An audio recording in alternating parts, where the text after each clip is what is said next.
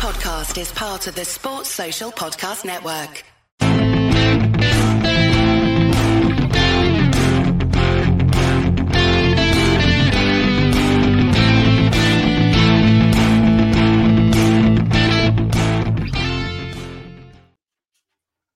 Well, hello and good evening, and welcome to the Talk and Cop channel. We're here for a little full match reaction. It's finished 4 1 at Anfield to Liverpool. We've absolutely battered Chelsea, and Kev seems to have a bee in his bonnet. Kev, what's the matter, buddy? Nothing, nothing. Uh, look, I mean, at the end of the day, I think Connor Bradley got man of the match. Like, and at the end of the day, he played 68 minutes. He couldn't even do 90. You know, he's up and down the wing. He got a goal. He got a couple of assists. He's doing his job. Like, you know, it's it's, it's his job. No, you don't know. You, you shouldn't need praise to be getting your job. Like to be doing your job, it's It's it's fucking outstanding, isn't it? Oh, it's so good. You did well. I, You did I, well. I'm, I'm impressed you lasted that long. That's very impressed. Yeah, that's extremely good. I mean, so hard. Chris, I, I, happy days. I mean, that is uh that's a hell of a performance that we just watched there from the Reds, isn't it? That's the best home performance of the season. I mean, that's our biggest win against Chelsea since '96. And as, as Kev points out, Chelsea back then were bang average. You know, and to be honest, this Chelsea side have actually been really good against the big, the bigger sides. It actually suits them. Um, so listen, look, we made them look distinctly average. You know, pressing was really good, passing was excellent. Scored four, could easily have been six or seven.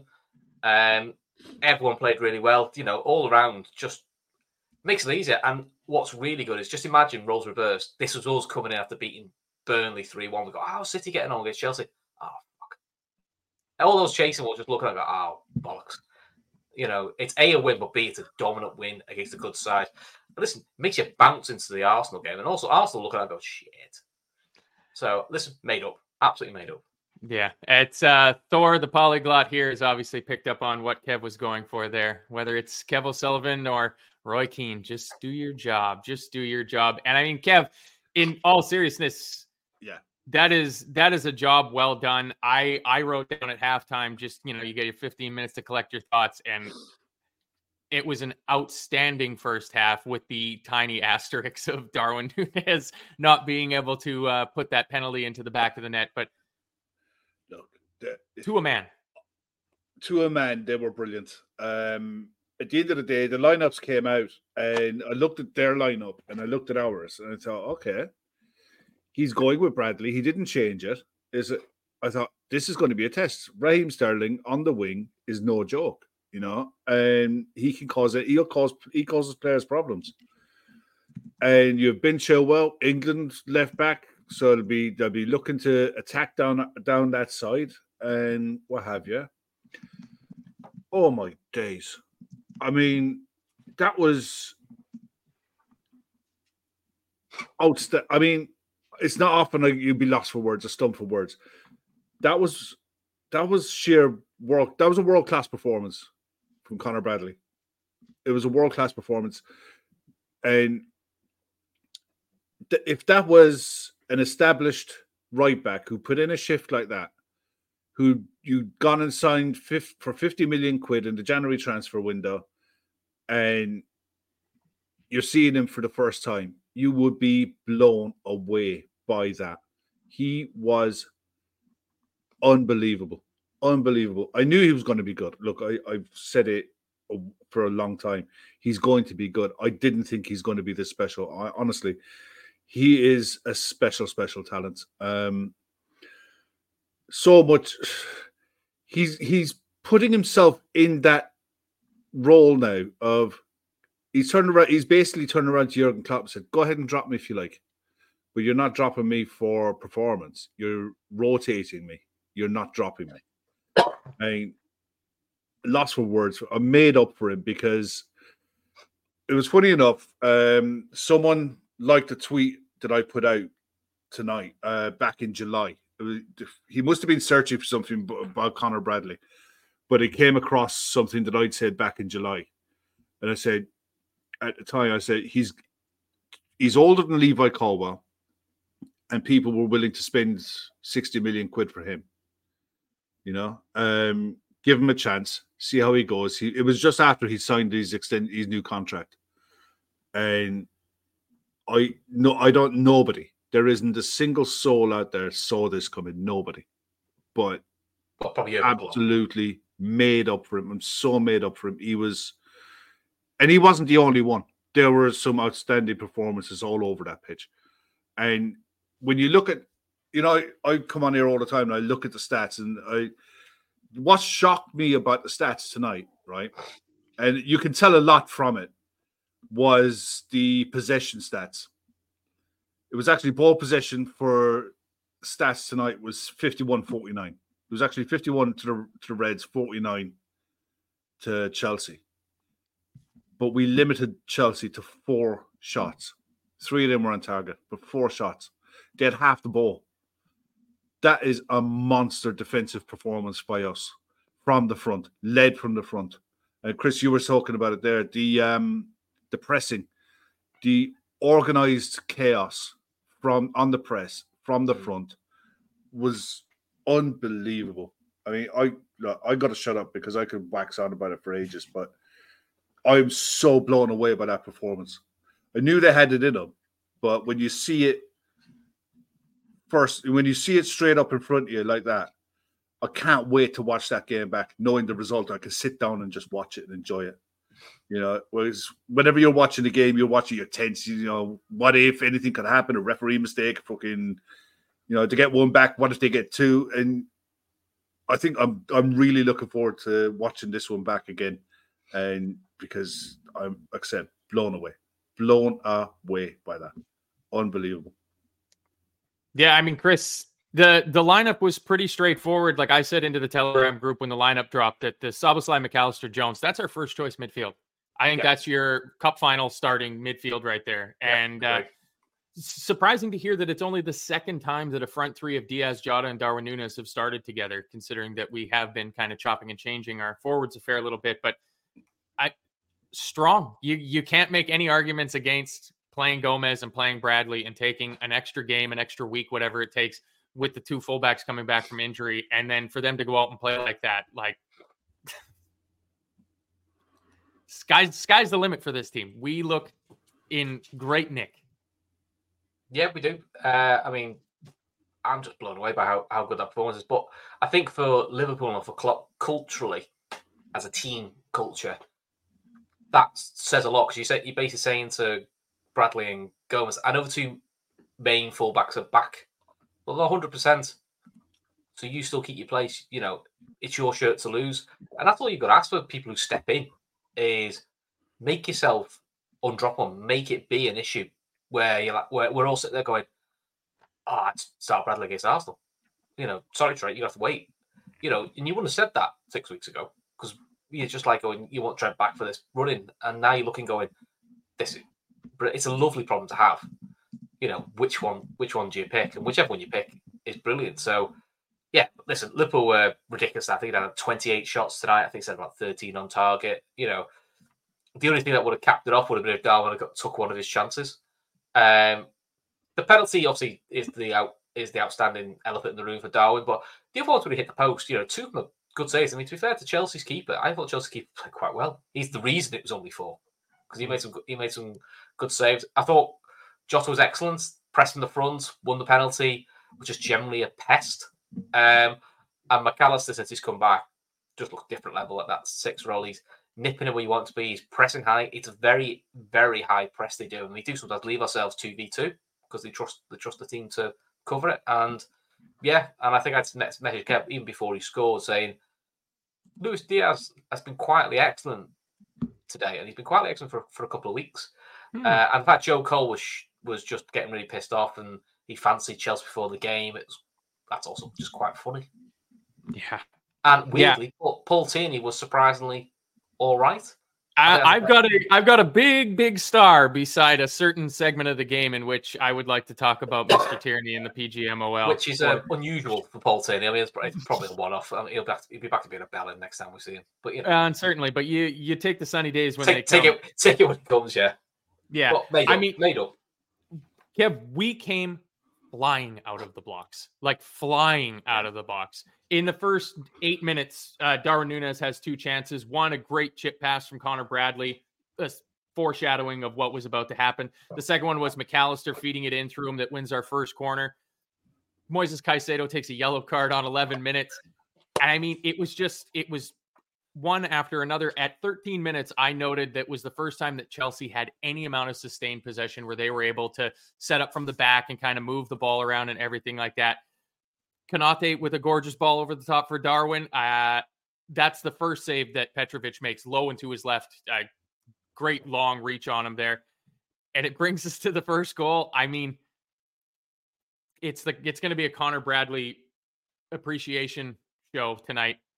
Again, much like the last game against Norwich, nips in front of his man, wins the ball, starts off on the counter, and gives the ball to the man who just scores goals. I, you said you had forgotten about this when you just came onto the feed, Yeah. and it took about half a second of reminding you that it was the most Luis Suarez Very type so. finish you could ever want. And Yeah. I mean, I look. reward. It was. I mean, you go back a bit. I mean, the goal. You you take it was you take your luck when it comes because it was deserved luck for the sustained pressure that we built in the first twenty minutes, and you know he had quick feet to try to maneuver in between the space that the two centre backs left him. The ball bounced up. My only initial fear was if there's any touch off any part of his arm, accidental or not, Yeah. this is getting chalked off but the hand there was a hand from a Chelsea player. It literally bounced straight off his chest and down, and he finished it brilliantly. And it was um Don't know why the VAR checks just took so reward. Yeah, I think because they had to be right. You know, they had to be sure, and because there was a hand in there, so I I, I don't care how long a decision takes as long as they get it right. and there was a, a decision earlier that could have been made, and you know we'll come back to that when we talk about the referees, but it was just reward to be one 0 up for the sustained pressure, and I love the press because it was completely organized. He knew he knew exactly how Pochettino was going to set up to try to play that play out from the back. So he played with two literally on the on the edge of the box, three straight in behind those those two, and then everyone else squeezing the space behind that. And he basically just said to Chelsea, "Go ahead, I dare you, play it out from the back." And we won it more often than not just by daring them to play because they just they're just not they didn't have the, they don't have the confidence to be able to pass out of that press. That was brilliant. The next side of it was when Chelsea decided, okay, well, this isn't working. Let's go long. The first time they went long was straight into Joe Gomez, and he's like, "Thank you very much." Not down to Curtis Jones, and we launched an attack from there. Yeah. So if you're Chelsea, you're screwed. You can't play from the back. You can't go long. It's going to be a long night for you, you know. And by the way, we're dominating you. We're creating chances left, right, and center. We've hit the post, the crossbar already, and now we're one 0 up. And you, there's nothing you can do about it. You know, you can go and spend however billion billions you want, as Phil would say. It's like it doesn't matter what you do, you're not good enough, Yeah. and you're not organized enough, and you don't have the confidence that we do. And we were relentless in that first half. That first half was as good as anything I've seen in any in a Klopp era, bar none. Yeah. that was to- that was near total dominance of a side that has spent an absolute fortune with a guy that myself included and a lot of other people were touting as a potential Klopp replacement a few years ago.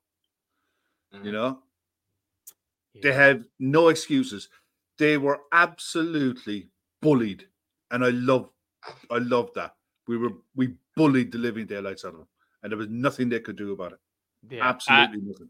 I, I love this little interlude we're going to have for some useless stats. Uh, first one from Rory Fitzgerald, one of our members. Uh, also, if you're not a member of the, of the channel, I highly recommend it. It's four euros a month. You get an unbelievable amount and assortment of shows with the second episode of The Greatest coming up tomorrow night, which I cannot wait for. I just lis- finally caught up to the first episode of it today, listening on a podcast download, and that is going to be a juicy show discussing uh, the greatest sports person of all time. Rory Fitzgerald says, useless stat of the day Liverpool have won 51 points from 22 league games. United and Everton have 50 points combined, having played 43 games between them. Useless, yes, but we all do like it. Smile on your face, that. Yeah, That's a smile on your face, that.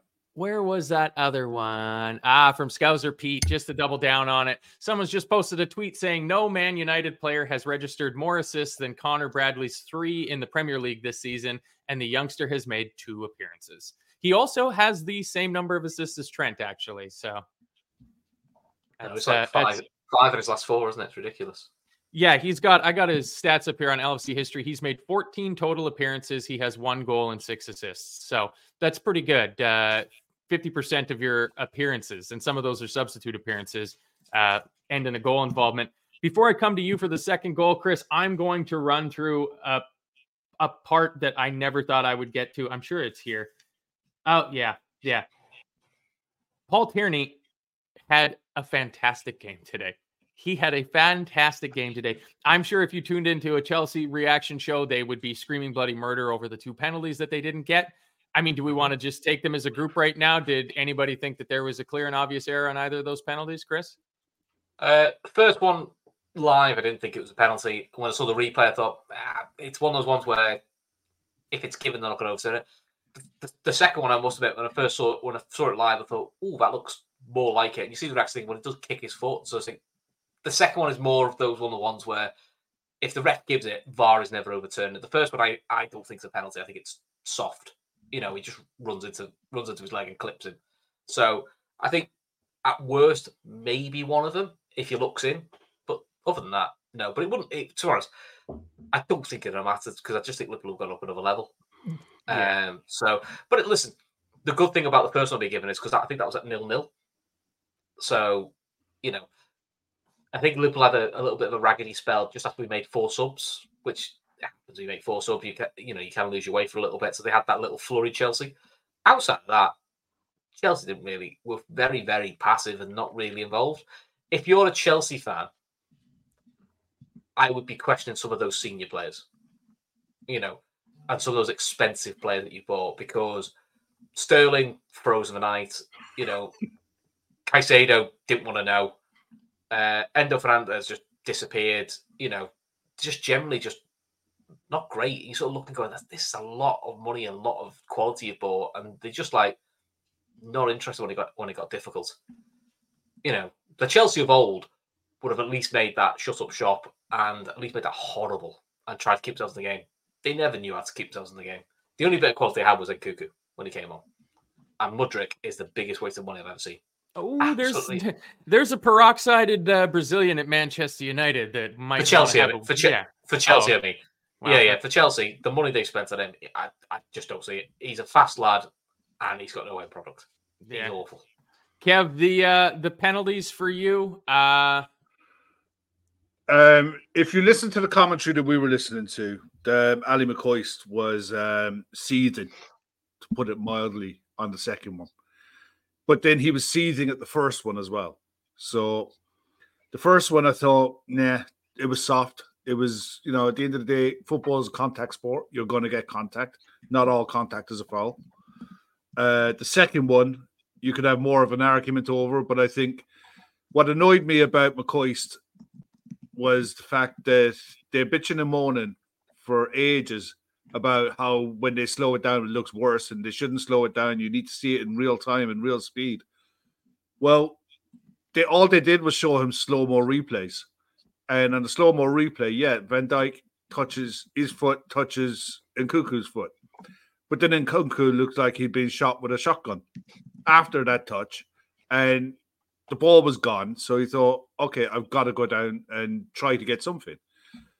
If you looked at it in real time, it's just contact. The difference between that and the one that Jota got was the fact that your man stood on Jota's foot.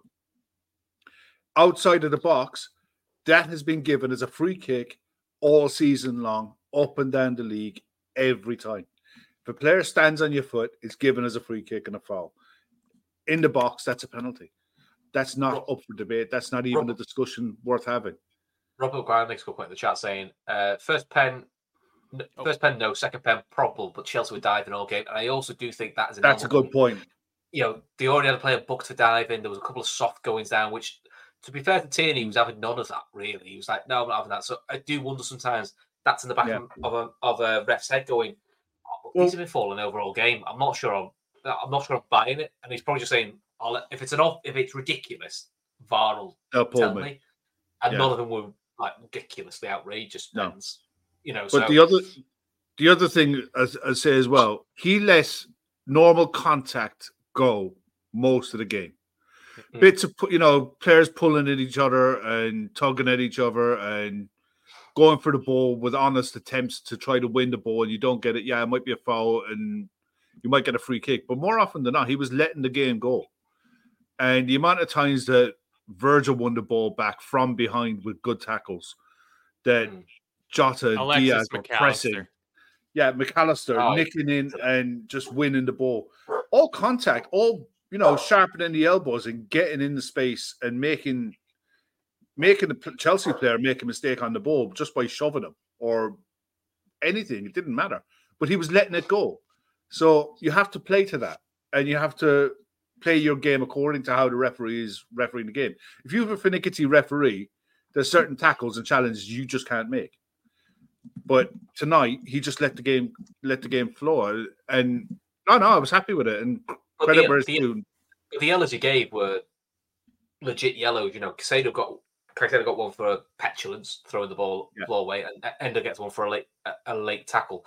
And I kind of feel like killed Chelsea because they were just like, I can't make a tackle now, or I can't make Yeah. a missed time tackle, which is what you want your DM to do, which is what United at home did very well. They were very good at the fouls and breaking the game up, and you know, team u- cumulative fouls. Chelsea's midfield engine just got killed for doing that, which allowed us to take advantage and pass it around them because they literally couldn't touch us. Can we talk about Bradley now because he's brilliant? Yeah, Uh where we got it. We got got to give Tierney the rest of his credit.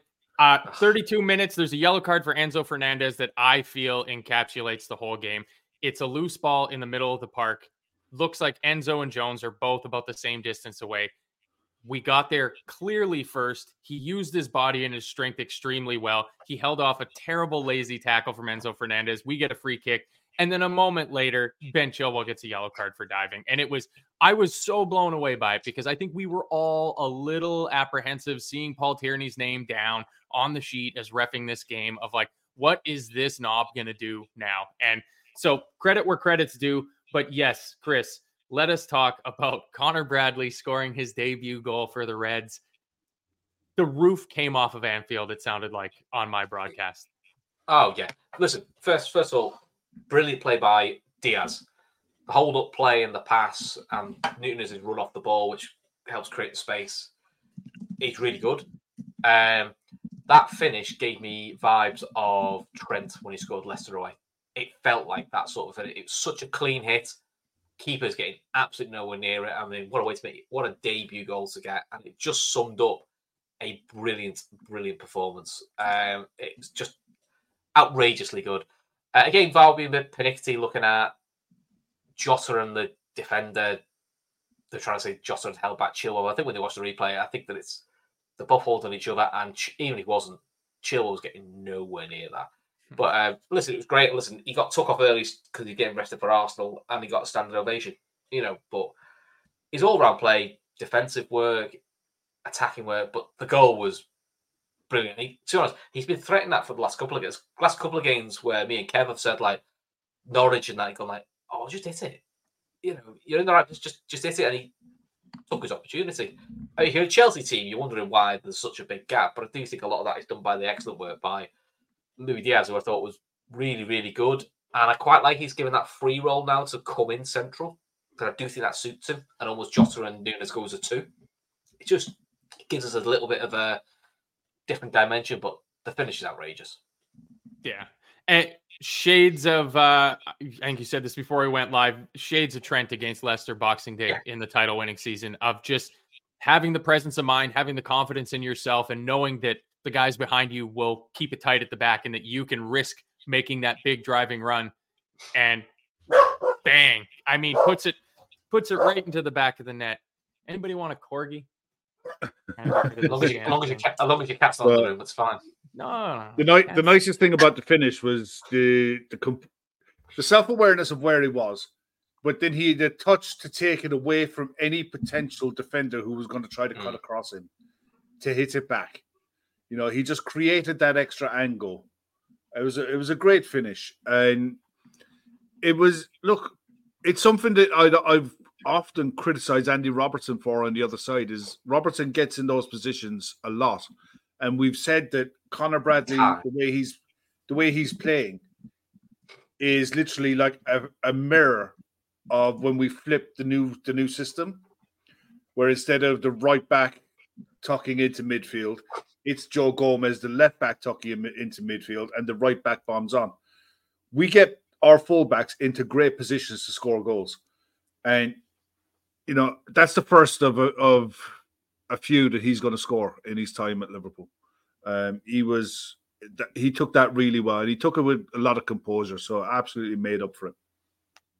And spare a thought for poor Joe Gomez, who is up to 200 and some Liverpool appearances and Well, still hasn't Well, scored. I, I noticed with Joe Gomez, and I thought, okay, every time that we have a corner, he's the last man. I mean, Yeah. at the end of the day, he's good in the air. It's just unfortunate that he's probably he's, he's probably our quickest player. So the one part of his game where you say, yeah, you're going to be a threat in the opposition box with set pieces. No, he's the guy who's standing on the center circle just in case. It's going to be an, his goal. And His it goal will be an, happened- open- his goal will be an open play if he, if he scores one. Yeah. I can't see it being a It, hap- piece. it happened once in the second half where he, he was needed in that spot. No, it was in the second half. Might have been. Yeah, it was in the second half. Yeah, where they almost got a breakthrough and Joe Gomez just swept up. So yeah, I. mean, But I'll say the one thing as well. But on Ben Chilwell's yellow card, their heads were going. That was the sign for me that their heads were gone. That they were fried. The, the Fernandez yellow card was pure frustration. Chilwell card was pure desperation. And that was on 35 minutes. And they just ran out. They had no idea how to deal with us. And it was just relentless. And it wasn't stopping. It was 2 0 and it didn't stop. It just kept coming and coming and coming. yeah. Yeah. Uh, that's why you wish the third had got. That's why you wish the third had gone a half. I think it was three and a half time. I think that that score could have been anything. 'cause I generally think they'd have just capitulated. That that was the that was the only mild frustration and ultimately nitpicking where you're going like, these shouldn't be anywhere near this. Two 0 This this game should be three four at half time. It should be done. Yeah. You know. But listen, Liverpool actually I thought from the fifth minute to the seventieth minute, completely dominant, and Chelsea never really looked in it. Uh, they had a five minute spell where they get the goal, they they had the penalty shout, and that's it. And it's not often you're saying to Chelsea you're going like, yeah, I think a five minute spell for Chelsea, and that's it. You know, that's how much we dominated them and kept them out of the game. Yeah. Uh, comment here from Mark Donegan. He says, Hate not getting to watch you live more because I have to go to bed for early start in the morning. But boom, boom, boom, mutter flipper. Keep up the good work, lads. Thank you very much, Mark. And uh, we appreciate that. Mark is a member, even though he doesn't get to listen live all the time. But yeah, please consider becoming a member. And if you don't, when you download the show afterwards, give a five star rating on all your podcast reviews. And if you're in here watching live or catching up on YouTube, just make sure to hit the little thumbs up button so we get a pretty good gauge of how many people we got engaging in all this. And it's always nice to get a little positive feedback from it. Uh, and then just on the stroke of halftime, we get a penalty. And I mean, it's, I believe, Disasi just steps directly on top of his foot. No, Badiashile. Badia Shield steps directly on top of uh, Diogo Jota's foot. It's a pretty nailed on penalty. I mean, it was so obvious that even Paul Tierney could see it, pointed right to the penalty spot. They looked at it, but no. Jota was down, hurt for a little bit, but thankfully gets back up. McAllister holds the ball to protect the spot and then hands it off to my fantasy Premier League captain, Darwin Nunez. And I mean, Kev, I've never been less confident in a penalty. I, I just. I, I, I know he's got a great record and I love the guy and I'm desperate for him to score, but it was just feeling like one of those nights because up until this point, I have nothing but positive notes about Darwin Nunez's play in the game. Yeah. Like I thought he was just an absolute terror to those Chelsea defenders, both of whom are unbelievably slow. And so is Disasi to play as a fullback. I mean, we should have had a field day today. We did have a field day today. And the only thing that was missing was Darwin Nunez scoring a goal. Yeah, it. Yeah, it's um, it's unfortunate, but I I had confidence. I didn't realize that he going into this game he had a perfect re- record of pen- penalties in his pro career. You know, he hadn't missed one. But at the same time, we've got other penalty takers that were in, on the on the pitch. Dominik Szoboszlai and Sanchez, uh, sorry, Alexis McAllister have both taken them, uh, and they're both really, really good. But look, he stood up, he hit it as clean as a whistle, and it pinged off the post. When you're hitting the ball at that pace, you don't need to be hitting the side netting. You just, you know, you just make sure you hit the target. If you're hitting it that hard, just hit the target. It was a clean strike. It just pinged off the pinged off the post, and he did everything in that game today. He did everything bar score. His hold up play was outstanding. He ran it. He was making runs in behind. He terrorized that Chelsea back line. Dropped short, worked his nuts off to win, but win the win possession back. It's unfortunate for him that he'll be talked about as um, missing a penalty and miss, you know, hitting the post four times. But he'll play worse than that and score a hat trick. Yeah. He will he will play worse than that and score a hat trick in this season. I'm convinced of it. You know, he, was he was up there for man of the match. To be honest, he was in, he's definitely in the discussion for it because short of uh, the penalty miss, I don't think he did much wrong at all. Genuinely, I he, he was really really good. No, I mean Chris. Actually, uh, one thing he did do wrong, and Chris will come to it in the second start of the second half. Oh, okay, oh. okay, I'll give me the fun job. Oh, thanks, lad. Uh, no, you're I the mean, one who said it to me, so yeah, it's true. Just moments after uh, the dust settles on Darwin's penalty miss, I do have it noted here as it needs to be mentioned. It is the only negative I had in the whole game, nitpicking negative about Connor Bradley. Chelsea's playing the ball out of the midfield to the left, and it's slightly under hit, and he just gets caught between two minds over whether he's going to come and whether he's going to go. Him and Szoboszlai have a little bit of a crosswire situation, and then he immediately races back, gets back. We fend it off. It's absolutely no problem, and that brings us to the end of the half. And I mean, these are those are the great half times, Chris. I'm sitting there. I oh, just yeah. have I have excellent. Our midfield is absolutely dominating them, and the name that I don't think has gotten enough mention just quite yet is Alexis Mac Allister was everywhere. In oh. just that's just the first half, and he continued it for the second half as well too. Perfect His number six. Game? Yeah, perfect number six performance. You know, and that deep, the the crosses he can play from deep are Virgil like Virgil Van Dijk esque. You know, and to have that just a little bit higher at the pitch just gives you another dimension. It, it's um, yeah, he was excellent. Um, it won't get talked about as much because obviously, you know, Bradley does so well, gets gets man the match, and Darwin was involved in in everything. But you know, there's a lot of performances. You know, Curtis Jones was was quietly excellent, as was Luis Diaz. You know, Jota was a, a pest when it, you know, just in general, Chelsea didn't want anything to do with him. Um, I'd forgotten how slow Chelsea centre backs are. Yeah. My lord, glacially slow. Yeah. Now listen, Thiago Silva's a year younger than me, so and he's played professional football, so I don't expect him to be quick. But to be honest, he's more sprightly than the, the lads either side of him. Because uh, there was the other lads either side of him. Honestly, God, I've seen Milk turn quicker. Ridiculous. Uh, listen, yeah, look, Kevin thought we comes over the second half. The only nitpick I have about Darwin, other than his penalty miss, which look, these happen. You know, we've seen Mo Salah miss penalties. Is it's just a little thing he's got to get out of his game, which is you're two 0 up. The ref blows a free kick and you boot the ball away stupid, cheap yellow. And he's getting accumulation of, if you look at most Mux's yellows, they are for dickhead things like just kicking the ball away. And we know how pernickety the refs are. Don't give them opportunities. What will annoy us is he gets 10 yellow cards and has a two game ban and most him for kicking the ball away. And there could be two games where we really need him. Hmm. That's the only time we are doing. He's like, just switch your head on a little bit. You know, you don't need to get involved in that nonsense. Uh, other than that, you know, Chelsea was scared to death of him. Yeah. They brought they brought Gusto on thinking he would do something. No, did absolutely nothing. Tried to outpace him. That didn't work either. Kev? Yeah. No, I, I look. It, it's a. I, I didn't know if it was for kicking the ball away or for stopping a quick free kick. If it was for stopping a, free, a quick free kick, fine, no problem with that. But if it was for kicking the ball away, nah, it's a bit silly.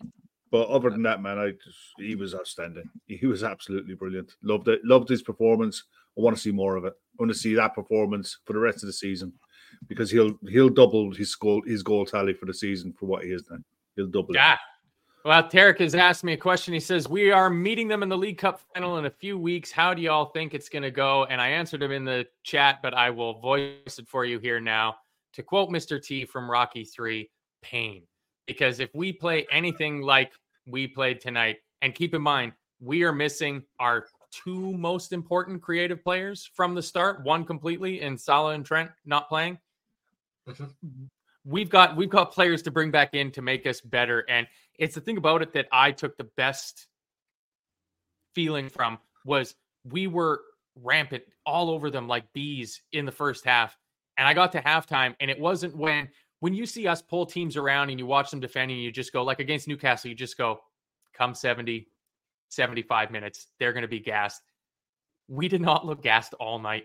We pressed like lunatics for the full 90 minutes and we made a full raft of substitutions. We brought fresh legs on, and then you saw those substitutes that came on being the ones that are doing all the chasing and carrying. Harvey Elliott running around, you know, looks like a headless chicken, but he's doing the same thing that Jones was doing in the first half and Szoboszlai was doing in the first half. Uh, it's a bit a bit harsh that uh, you, you're mad at Darwin. I mean, again, it was another I won't say- minus I won't say I'm- I won't I won't say I'm mad at him. I'll just Not say like it's just a, it's just an annoyance. It's a little annoyance thing, and just get just knock that out of your game. It would be better if his silly yellow cards were for taking his shirt off after scoring goals. Yeah, like Mo Salah That would does. be- Like- yeah, that, Yeah, like Mo Salah gets his bookings for. I'm sound with that. Yeah. I obviously Pochettino uh, was not a big fan of what he saw in the first half. He makes a fairly rare triple halftime substitution in bringing uh, Malo Gusto, Nkunku, and Mudryk on for Chilwell, Madueke, and Gallagher.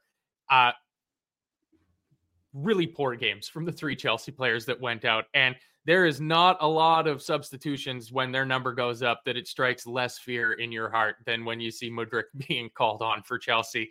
And he had a chance five minutes in, skied it well, well, well over the bar. It's a bad it's a bad miss, that isn't it? It's a, It's a bad Yeah. miss, yeah. And it, it's a look, they get it back to two one. There's a long way to go in that half. It's a different game. yeah. You know, This is the, It's, that's the sort of thing um, you that's the sort of thing you got to be ready for the cup final because it's great we beat these four one and absolutely trounced them, but I can't see the cup final being like that. Cup finals never are. To be fair, it's very rare. no, cup finals are always un- tight. unless it, unless it's Man City playing Watford. It's very they're, they're like that. So you know, listen, I'm quite happy if we just do this again to them in Wembley. That'd be great.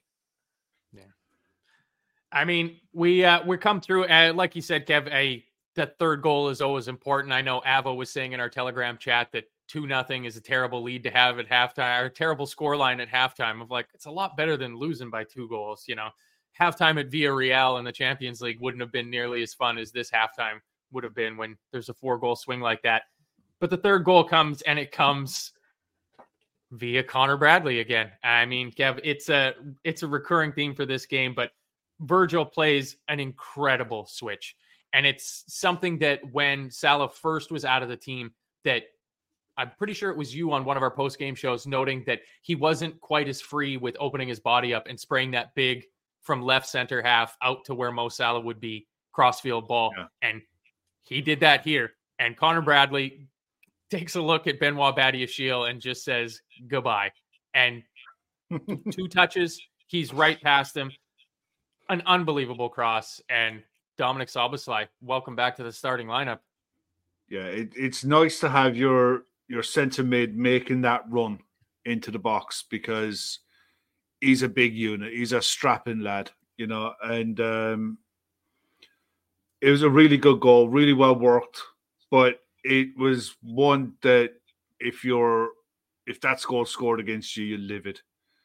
You know, I mean, at the end of the day, you you can't be beaten that easily. But Bradley just breezed past him, and it was just a brilliant cross and a well taken header.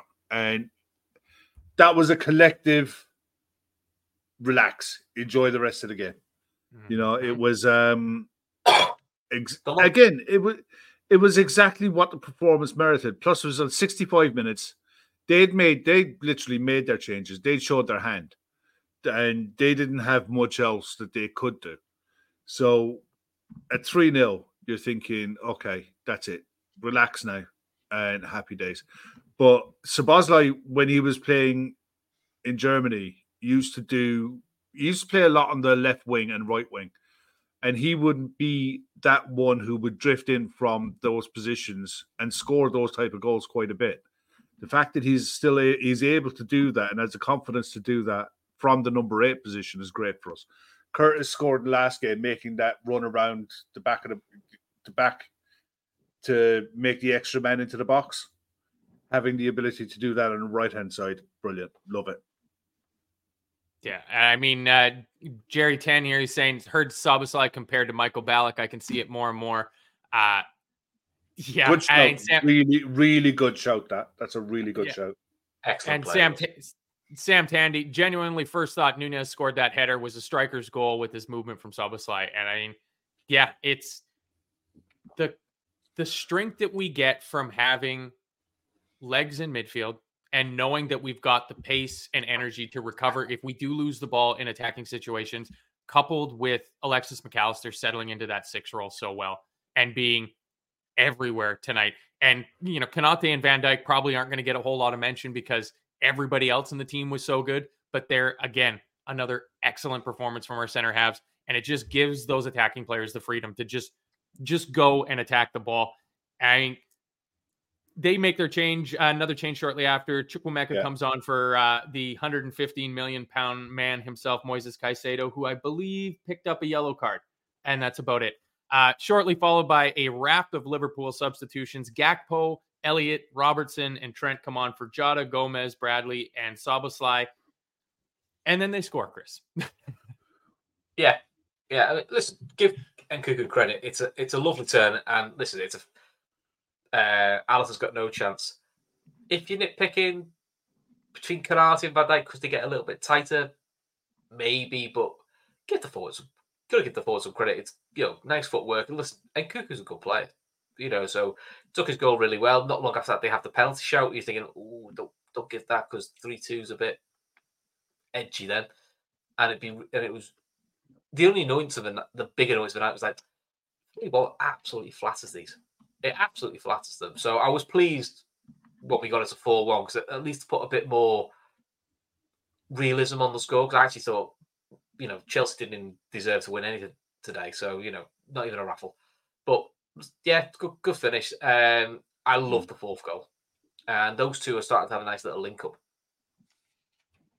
Yeah, it's they I, they they certainly are. I mean, I I think it was kind of telling that the two I'd say the, about the only two Chelsea players, ah, the goalkeeper, the goalkeeper and Chukwuemeka and Nkunku, two substitutions were about the only players from Chelsea today that can kind of take some not you know He was a good bit of business there, Chukwuemeka. They Yeah, they he- didn't pay. They got him from Villa. I think. Yeah, I think they got him young from Villa, and you didn't see him for a year. And he's come on and played bit parts this season. And I remember watching him at Villa, thinking he he'd be worth a shout for us. He'd be worth a punt to because he he ran the game when we played Villa in the FA Youth Cup final, I think, didn't he? yeah. And they He really, really good. us. Yeah, he looked like a man playing amongst boys that game. Yeah. Um, and in fairness, he got the run on Harvey Elliott, and once he got the run on Harvey Elliott, he wasn't getting stopped. Christopher Nkunku is ideally, I think, a 10, a second striker. Uh, but he's got great footwork, and I don't think he'll be at Chelsea long. I think he's going to be. it- me- keep I think he's going to be doing his best to try to get a move out of there because he should be playing at a club where he's winning silverware. Um, he's got lovely feet. He's got a great eye for a goal. Um, it was a really, really smart finish. It was a really smart bit of play, smart forward play. It was a really well taken goal. I don't think the defenders could have got anywhere near him. To be honest, that's the truth. I, I think he shifted the ball and manipulated it into such a way that he created the space for himself, and it was it was just a really, really good goal. Yeah. Um, it- I think the it- only thing that you could be nitpicking about is Harvey Elliott allowing the run off him in the first place, but he'd only been on the pitch like two minutes. Yeah. You know, you can't say he was up to the up to the pace of the game. So that's about It's the, the, only it's, get the out. risk, re- it's the risk reward of doing like that many subs, isn't it? Yeah, exactly. It usually comes from set pieces. Actually, you know, when you concede this, Yeah. your first set piece. Who am I picking up? Who am I picking up? And you end up conceding a silly one. yeah. But no, look, Uh, credit where it's due. It was a good goal. our our mate Chris Golden here saw the same thing I did on the replay. Is uh, that Nkunku stayed very calm and he sold them twice, and then a lovely strike, and he did, and it was beautiful. It was that controlling the ball where he was and having the presence of mind to first fake a pass and then fake a shot, which sold Virgil, and then tucking the ball in. Like that's that's a tidy, tidy little uh, little piece of forward work there by Nkunku. Yeah.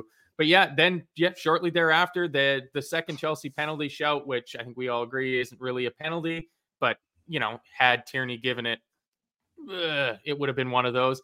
Then Darwin Nunez hits the bar again because, of course, he does. And then somewhere in the fray there, Ibou Konate got a yellow card. I'm not entirely sure. Did anybody see what Ibou got a yellow card for? I think he just caught a thousand behind on when they were trying to do a yeah. breakaway.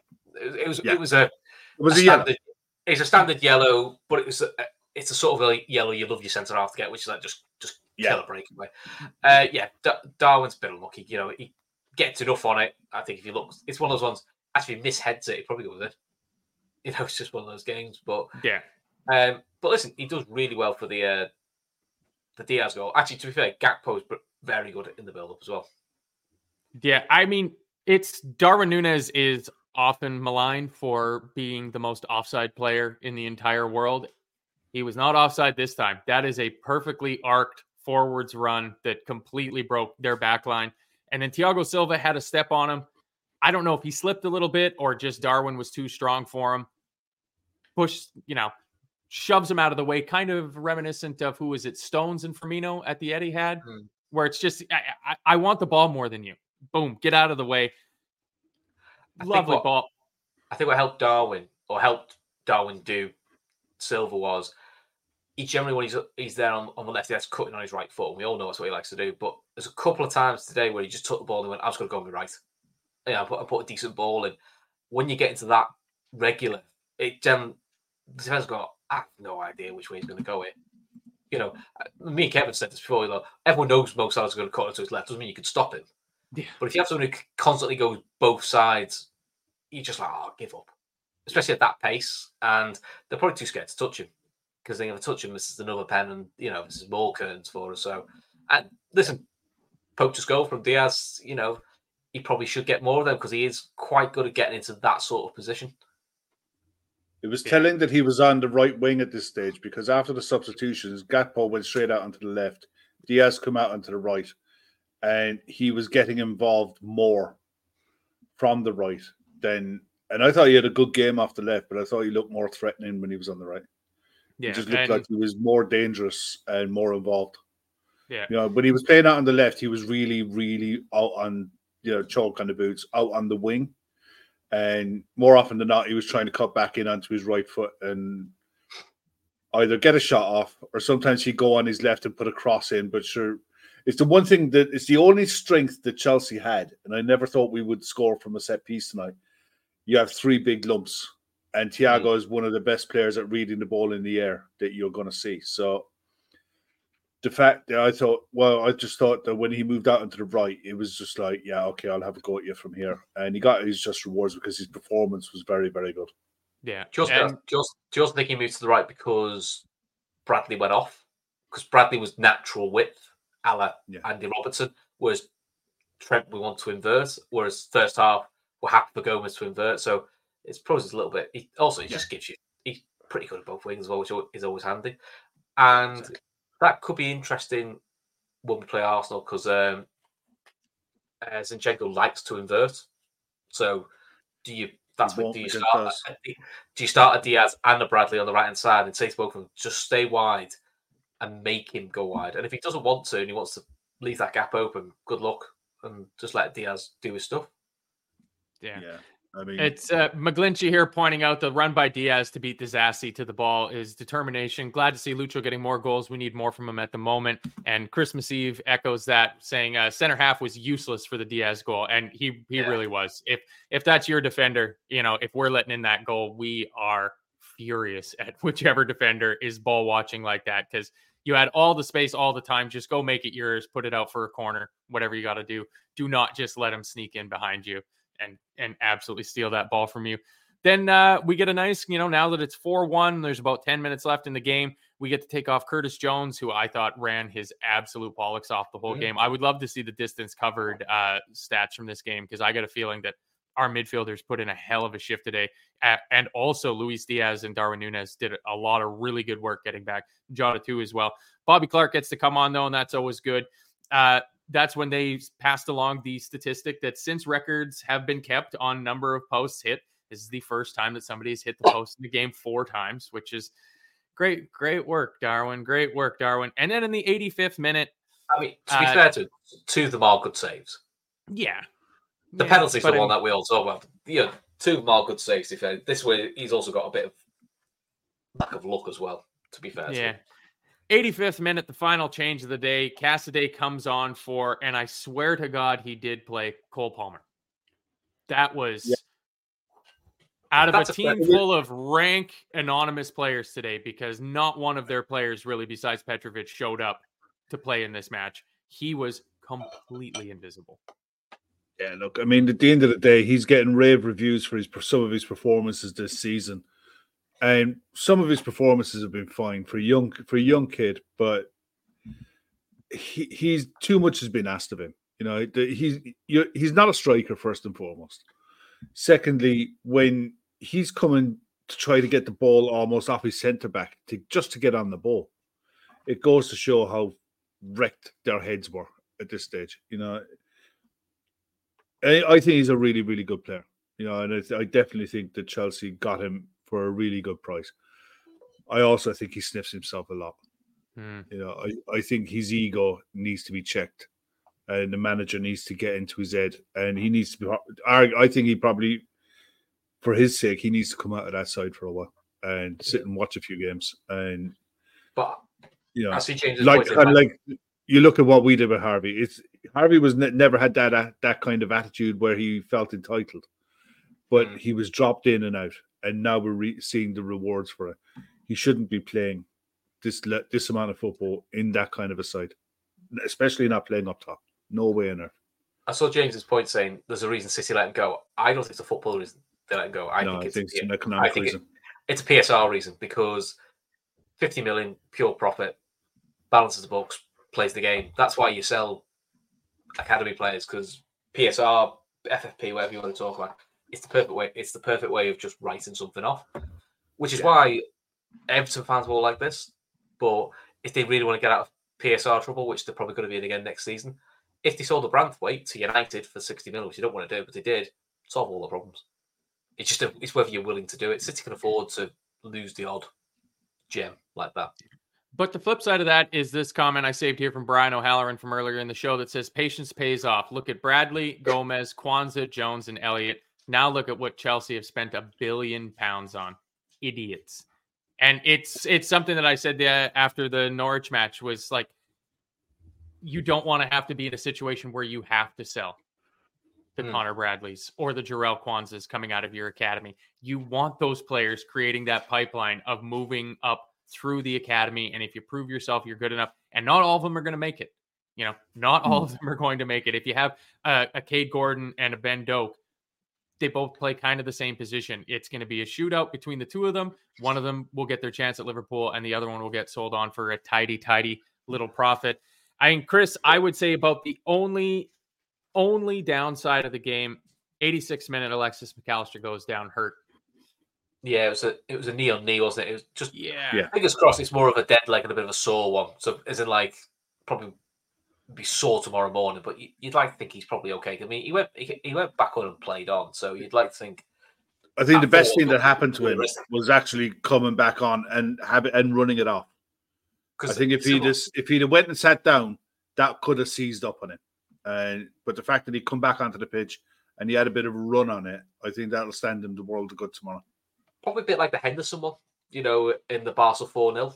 It's a very similar knee on knee early on, and they just said just kept him moving.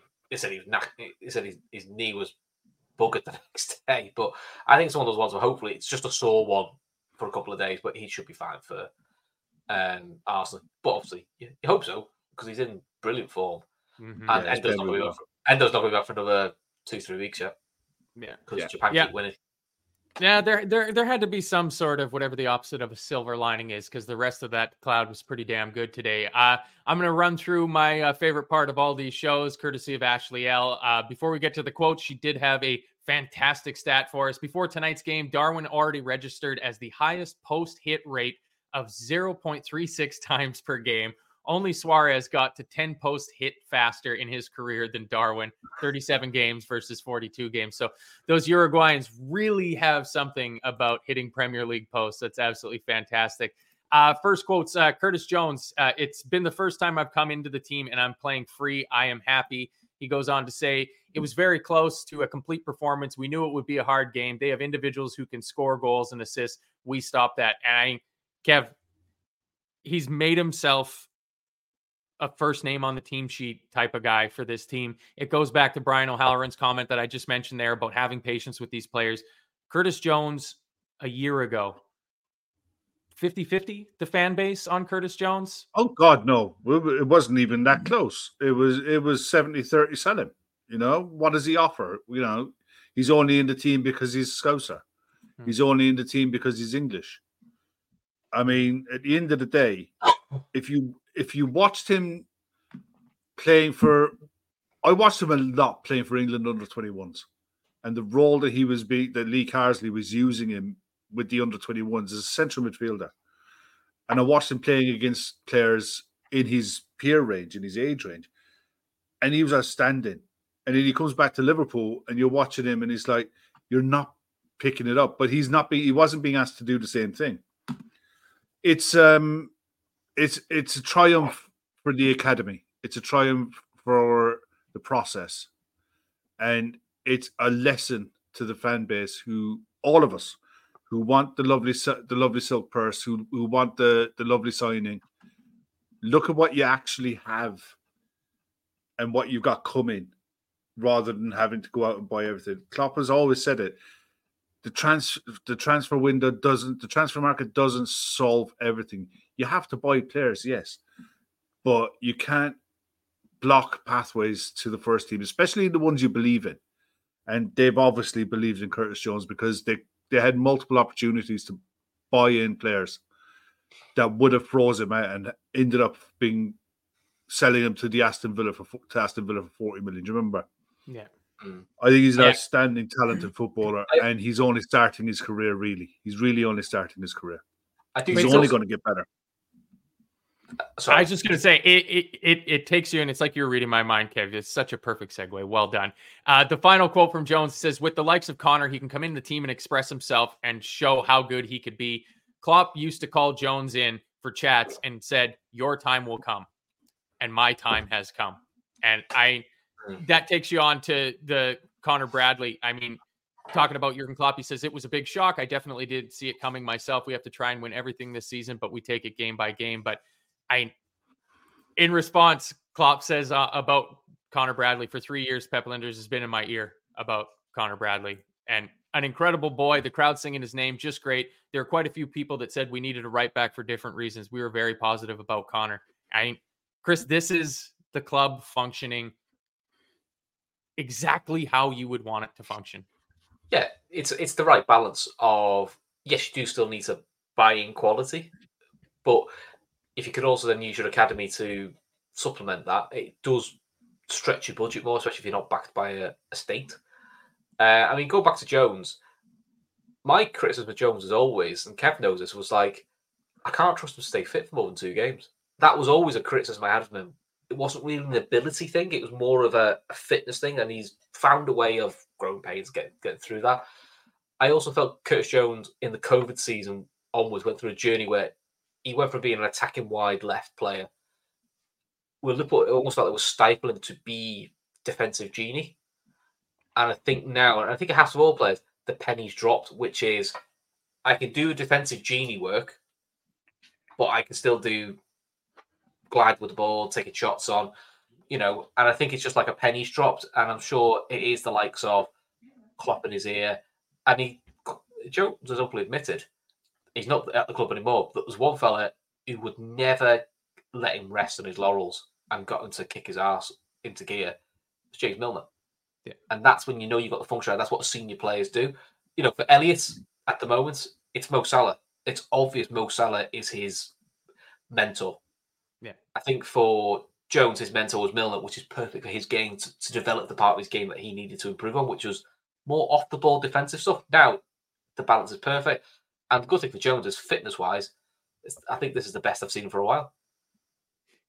Yeah, eh, Ever. and, and it, Ever. it yeah, it really does show that what we were told were you know growing pains and you know the unfortunate eye injury that he picked up last year. Yeah, That- he had some bad ones, didn't he?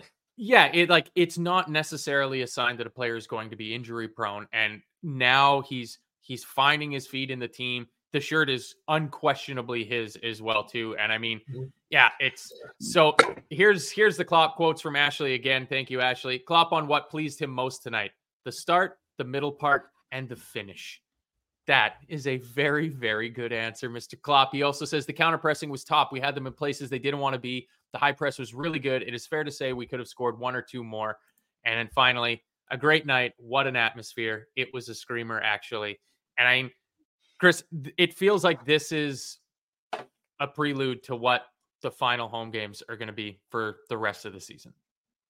yeah, it's it's it's got to be like a celebration and a party atmosphere, and it's the right way because it was we did that the Klopp song, which is around the 60, 70 minute mark, which I'm sure pissed Klopp off. He's got to get over that, but it's doing that when the game's almost it wasn't quite warm, but you know pretty comfortable. Before that, it was cheering the team up. So yeah, listen, night, night games I don't worry about. You know, the, the crowd will be great for, for the Arsenal games. It's and people like to see it, but it's hard to get up when it's a three o'clock game against Burnley. Yeah. You know what I mean? You can't you can't have an amazing atmosphere every game. It's a it's a myth that you can. And people I think we, I think we will though, just because of the You- whole you'd like to- thing.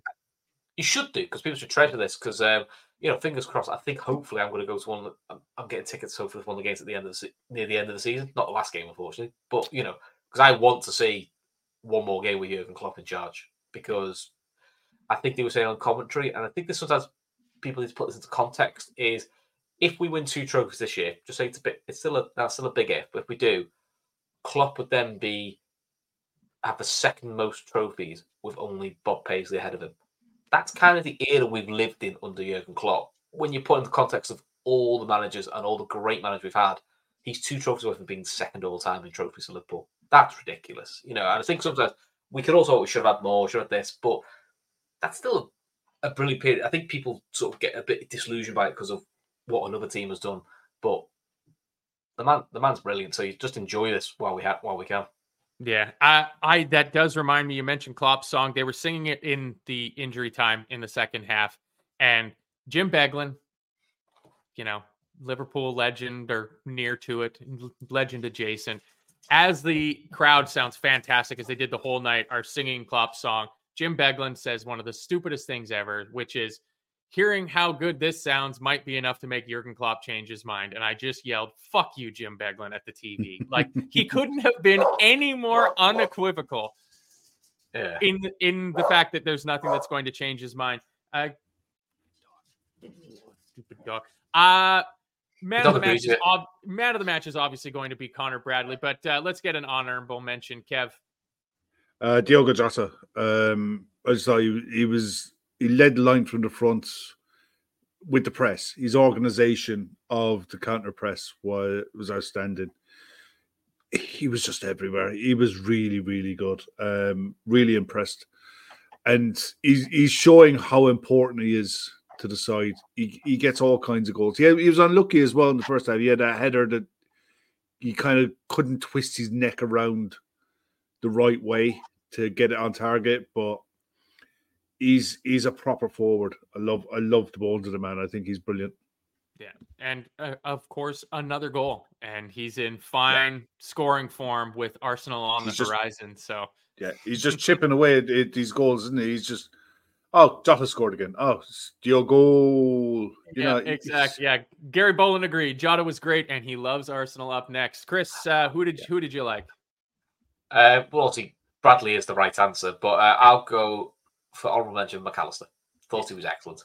I thought all I thought a lot of the as a base defensively he was brilliant, and his his passing was ridiculous tonight. Yeah. Yeah, he uh, he played some absolutely sublime balls. Again, it'll be it'll be interesting tomorrow or later on this evening because it's not quite as late for me here as it is for you guys over there. Just some of the stats that are going to come out after this game of seeing how many ball recoveries players like Alexis Mac Allister and Diogo Jota had you know the the the duel success rate and stuff like that because it just felt that we won absolutely everything that could be done. Uh I was Oh. also going to go with Mac Allister, but I'm I'm going to give it to Darwin Nunez because why the hell not? I, why the hell not? It's, It was yeah, also uh, Klopp's 200th Premier League victory. Yeah. making it look easy. It's- Fastest manager to 200 wins in top flight football. Well, there you go. He's gonna he's gonna top out at two one six. I'm telling you that right now. Ninety nine points. Ninety nine points. It's gonna end up being. Uh most important thing though to come out of today is the fact that we are still raising money for our two charity partners. So uh, if you're a regular to the show, you you know the deal. The description is going to be in the link, whether it's on YouTube or on a podcast afterwards. If you're just checking into the Talking Cop for the first time ever, or the first time in a long time, our two sponsors that we're working with are Fan Supporting Food Bank out of Liverpool, which is a pretty well-known uh, organization that the fans kind of do on match days for both the Reds and the Blues in Liverpool. It's food bank initiative. We're trying to raise money for them. The Lighthouse is a cafe in Dublin that provides hot meals and a place to get inside and out of the elements for people that are down on their luck, living out on the street in uh, Dublin city center area. So we're set a target of 10,000 euros we're trying to raise. We're going to split whatever we raise right down the middle for those two right there. So we're going to keep on pushing that. If you can donate, that would be absolutely fantastic because you know it's going to a good cause. If you can't, just take the link, whether it's from the social medias of the Talking Cop channel or from the show descriptions and podcast or YouTube, throw it into your social media, put it into your WhatsApp groups, share it along, and the fives and the tens will just keep us ticking over and getting us there. Please hit the like button if you're listening along to us today. Again, give us a little rating on your podcast app afterwards. think we're doing an okay, okay job. Uh, but other than that, gentlemen, uh, Kev, you got any final things before we get out of here? Uh, no, uh, last day of the transfer window, I think. Oh yeah, t- today? Is Tomorrow? today. Tomorrow. Oh, tomorrow. no. I forgot it. I forgot it was. Tomorrow. um, look, at the end of the day, um, isn't it nice to go through a January? I don't think we did a single transfer show. I don't think there was any comments in any of the shows that we need to sign X, Y, Z or our season is doomed and we'll just burn the place down and sack everybody. It goes to show how strong a squad we have and um, how we're geared for this you know this final push. We're we're in a really good spot. Um, don't take these this for granted. These, these kind of nights for granted. Beating Chelsea four one at any time doesn't happen often. I don't care what kind of Chelsea you know side they put out. Chelsea of the last twenty years are a strong side, and usually, given the games that we've played against them over the last few years, they've been a tough nut to crack. So the fact that we rattled four and it could we could have doubled doubled that is a monumental performance. Uh, I just can't wait to go back and watch it, watch it again. You know, because I really want to enjoy that.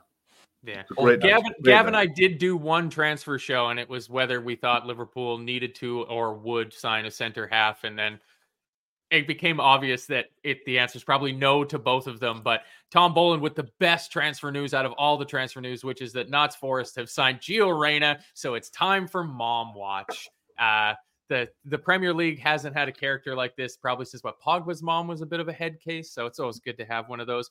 Mm. Uh, Chris, Rabi- Rabiot's one was a head case as well, isn't she? Oh yes, that's that's Yeah, uh, Rabiot's only in- Rabiot's only old, United. old, old one is a right a right loon.